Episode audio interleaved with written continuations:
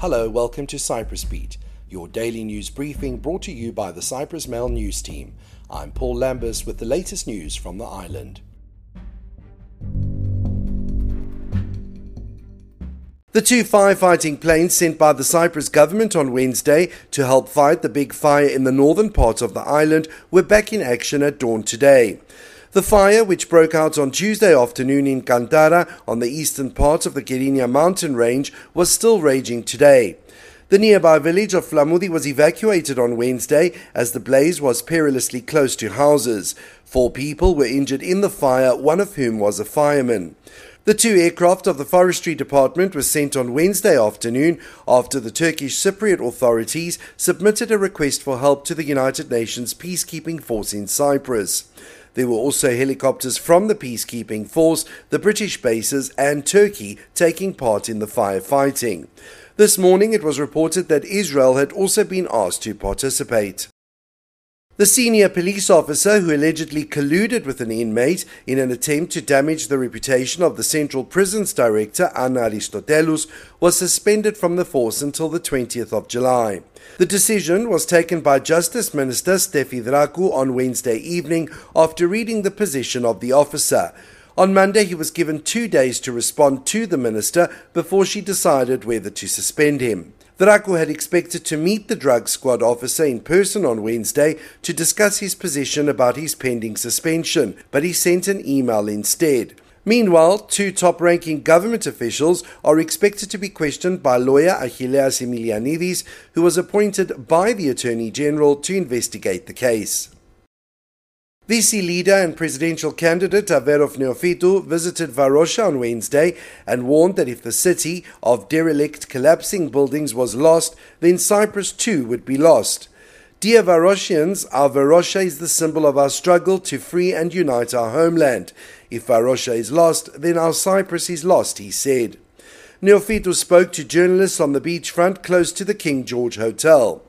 Standing here in occupied Varosha, I would also like to send a message to our Turkish Cypriot compatriots, he said. Try and stop the crime, press Turkey, pressure your leadership to stop this plunder. He said Turkish Cypriots will also suffer if there was no settlement. Health Minister Michalis Hadjipantela expressed his concern on Wednesday over the rising number of positive COVID 19 cases, saying that any decisions would depend on the number of hospitalizations.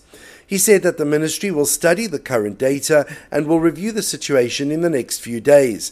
He explained that reimposing indoor mask mandates would be difficult, although the matter had been discussed. Our concern is whether the public would abide by the measure, the health minister said. There were other ways to raise COVID awareness amongst the public, he added. Cyprus, the land of strays, exports up to 5,000 dogs and cats every year, deputies heard at the House Environment Committee on Wednesday. In the last seven years, some 30,000 dogs have immigrated to other countries, mainly Germany and the UK, with animal welfare organizations saying the procedures followed were lawful.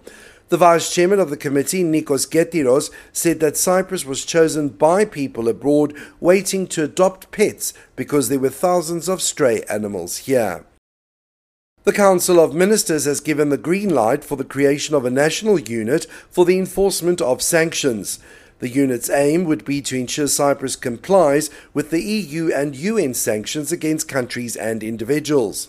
The body will have the authority to request and collect data to ensure compliance with the sanctions. And finally, only 50% of Cypriots agree with EU sanctions against Russia, compared to a whopping 80% EU average, according to the latest Eurobarometer carried out this year. Moreover, 36% of Cypriots view Russia positively, whilst the EU average stands at 10%.